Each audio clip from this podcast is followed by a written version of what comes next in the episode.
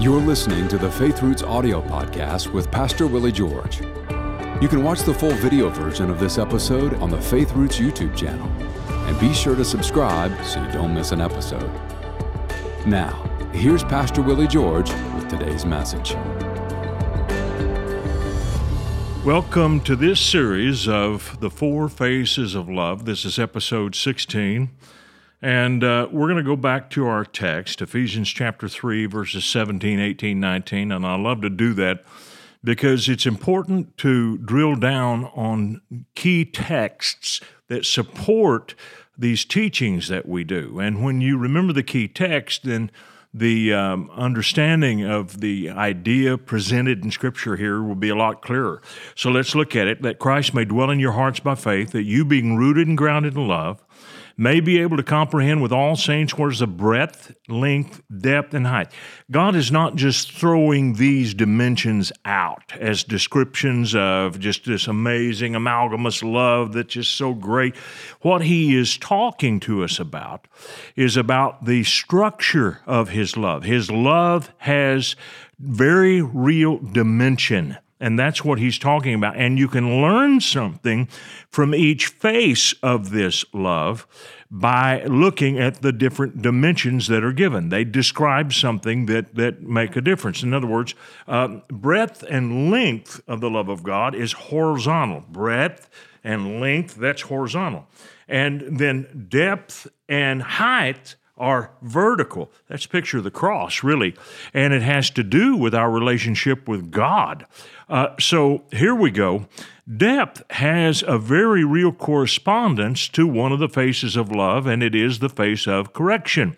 And the Bible says we can't know or experience the love of Christ which passes knowledge, that we might be filled with all the fullness of God. What, what this means is the love of Christ is not something that you will see with your natural eyes and understand with natural teaching and natural experience as a human being.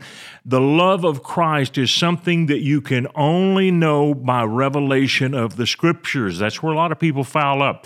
They think they can have the love of God purely on the basis of emotion, and that's not so. Love flows because of revelation, and He's praying that we would know and understand the love of Christ. Those are revelation words. Uh, it's not talking about some kind of an emotional thing that equips us to have feeling for other people. You cannot love fully without a revelation from God. And that's what this is all about. Now, correction is the, the force of love and the face of love that corresponds to the dimension of depth. And um, let me explain how this works. Years ago, when I was in a meeting with architects, for the first time ever, I fully understood why depth had to do with the dimension of correction. Here's why. The architect talked about this building we were building. In fact, it was our 180 youth building, and this is back in the late 90s and we were having a meeting, and he said, We've got to correct the soil. Now, I had been around a number of architects before, but I'd never heard anybody talk about it like this. He used the word depth. We've got to correct the soil. And he said, We'll have to dig down, I think about eight feet. And they did studies and they confirmed that the building has weight. And so the, the soil beneath it has to be able to hold the weight. And, uh, you know, for instance, when you saw the World Trade Towers uh, come down and they rebuilt them, the first thing they had to do before they could go up was to go down. And they went down into the bedrock to build enough support to go up and, uh, you know, the average house doesn't have to have near that much correction. But a big, heavy building, especially one that's 90,000 square feet, like our youth building is, uh, we had to have a tremendous amount of clay removed. And we had to replace it with gravel, and we couldn't just dump the gravel in the hole. We had to put the gravel in in levels. We put it in and spread it out and packed it with a steamroller, and we did that in two foot layers till we came up with an eight foot pad that was rock solid. And the engineers were able to calculate that that pad was able to hold steady all of the steel, the concrete, the weight, the people, everything that would go in that building could be supported by that. That is called correction. So we had to correct the foundation. Now, Correction, when it comes to a human relationship, is not the rejection of a person. But that's exactly how a lot of people feel about correction. Uh, correction is really the rejection of a thing that destroys a person. So when we correct, our motive, if we're following God, is we are wanting to get rid of something that is attacking a person. It would be like a doctor going after cancer. Uh, we know right away that when a doctor is attacking cancer with a treatment, he's not attacking the person, he's attacking what is trying to kill the person person. Well, if you think about it like that, correction is doing the same thing spiritually. Uh, any person who was never corrected properly as a child, who was attacked personally when they were corrected, when the father would yell at them, scream at them, and attack their person. Uh, these people, as adults, have a tremendous time, difficult time, uh, taking and accepting correction because they view correction in a different way than most of us. They view correction as an attack against their person. I had employees that were like that over the years. I would go to talk to them about a mistake that they made or something that they continued to do over and over again, and you could see their blood pressure just blowing up, and they were nervous and defensive, and, and they took it as a personal attack, and it wasn't a personal attack.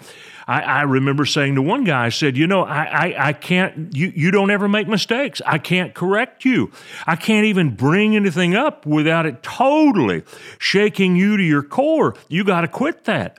You have to, I correct myself. Correction is something we all have to have. And so uh, this is something that a lot of people don't understand. It corresponds to depth like a telephone pole. You can't take a telephone pole and just put it on top of the ground and expect it to stand up. The telephone pole has to go down before it can go up. And so that's the idea behind correction. Uh, God warns earthly fathers about the importance of correcting their children properly. Listen to Ephesians chapter 6 and verse 4. And you, fathers, do not provoke your children to wrath, but bring them up in the training and admonition of the Lord. In other words, when your correction session is over, your kids are not full of venom. Uh, I remember when we corrected our children when they were small. Uh, I, I, would be angry a lot of the time, and, and that was my first reaction. I had to learn not to correct them in anger. And, uh, and this is why uh, I had to learn to do it. Because James 1.20 says, the wrath of man does not produce the righteousness of God. That's what I want to produce in my kids, the righteousness of God. Proverbs 22.8, pay attention to this one if you have a temper issue.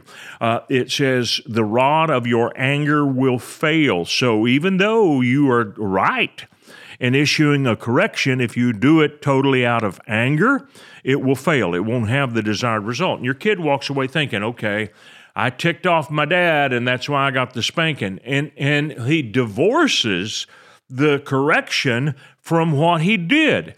And he chalks it up to an attitude in his parent. And that's why the rod of your anger will fail. That's why correction has to be done without anger. And it's something that we have to learn to do uh, the wrath of man doesn't produce righteousness. So when the scripture says you correct your children and you don't provoke them to wrath, that means you end your discipline sessions with restoration. So I would correct my children. I would tell them I'm going to give you three swats to bend over. I'm not angry. I'm not losing my cool. I'm not swinging my paddle in every which direction. Now, when I was a kid and got spankings, I got spankings with a big old cowboy belt, and my dad didn't care where it landed. He was swinging and striking every which direction, and there was no uh, warning. I, usually, I got jerked up by the collar, and just uh, he started swinging. And so that kind of correction really hurt our relationship. I was deathly afraid of my dad. I didn't want to talk to my dad. Didn't really I was glad when he was gone. My dad went out and played dominoes a lot in the pool hall. And I didn't care. I didn't want him at home because the more he was home, the more likely it was that I was going to get a beating. And so when he was gone, hey, that's fine with me. And that's unfortunate because correction should, because it is a face of love, it should bring people together instead of driving them apart. And that's why you want to correct the right way. When I would get done with my kids, I would hug them, we would pray, we would go back in maybe to finish our meal at supper if there was something that happened that interrupted our dinner and I had to deal with it. It, ended on a good note. And that's what Paul is talking to in Ephesians chapter 6. Jesus received correction.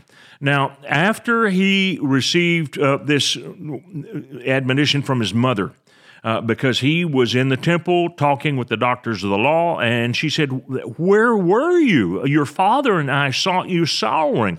And he said, How is it that you sought me? Did you not know I would be about my father's business? Now, the scripture says he went back to uh, Nazareth and was subject to them, Mary and Joseph, Luke 2.51. He submitted to the correction of human beings. He's Son of God, yet he submitted to the correction of his earthly parents. All right, so as we look into the book of Revelation at these four living creatures that represent the four faces of love, let's take a look. Uh, and in the midst of the throne, Revelation 4 6, and around the throne were four living creatures full of eyes in front and back. The first living creature was like a lion, second living creature like a calf, third living creature had the face like a man. The face of the man signifies correction because all men need correction. If you're a human being, you need correction. It's a part of your upbringing. Really, it's a part of your life. Now, here's where it needs to take you it needs to take you to self correction, and we'll get into that later in our teaching. But the face of the man represents the face of correction. And so this is what we see. Jesus came to this earth to be the perfect man. Let me read to you uh, Luke's gospel, and this is chapter 3, verse 23. Now, Jesus himself began his ministry at about 30 years of age. And uh, being, as was supposed, the son of Joseph, the son of Heli, the son of Mathat. In other words, we've got the genealogy of Mary. And we've got Jesus being talked about here, all the way down to Adam, who was the Son of God. So Jesus was a son, and we see his natural lineage here all the way from Adam up to Joseph. And so apparently the Jewish people were amazing at keeping gene- genealogical records. That's very important for them. And so what I want you to see is, is that Jesus came to be a model for us. And as such, he was subject to correction as we are to be subject to correction. So, one of the faces of love that you can't throw out is the face of correction. Love corrects. Well, that's all the time I have for this section, but we'll be back tomorrow with another one. I hope you'll join me then. Thanks. I want to thank you for watching our podcast today. And if you really liked it, would you please give us a little thumbs up by clicking on that sign down below? And then I would encourage you to subscribe to our channel so you don't miss any of our future podcasts because they're all going to be good. And if you would like to support us financially, either with a one time gift or recurring gift, you can do that by clicking on the link below or going to myfaithroots.com. Thank you so much for watching this program. We hope this message has been a blessing to you. Ratings and reviews help us reach more people, so take a moment to leave a review on your podcast app and consider sharing an episode with a friend or family member that needs to be built up and encouraged in the Lord today. Thank you for listening.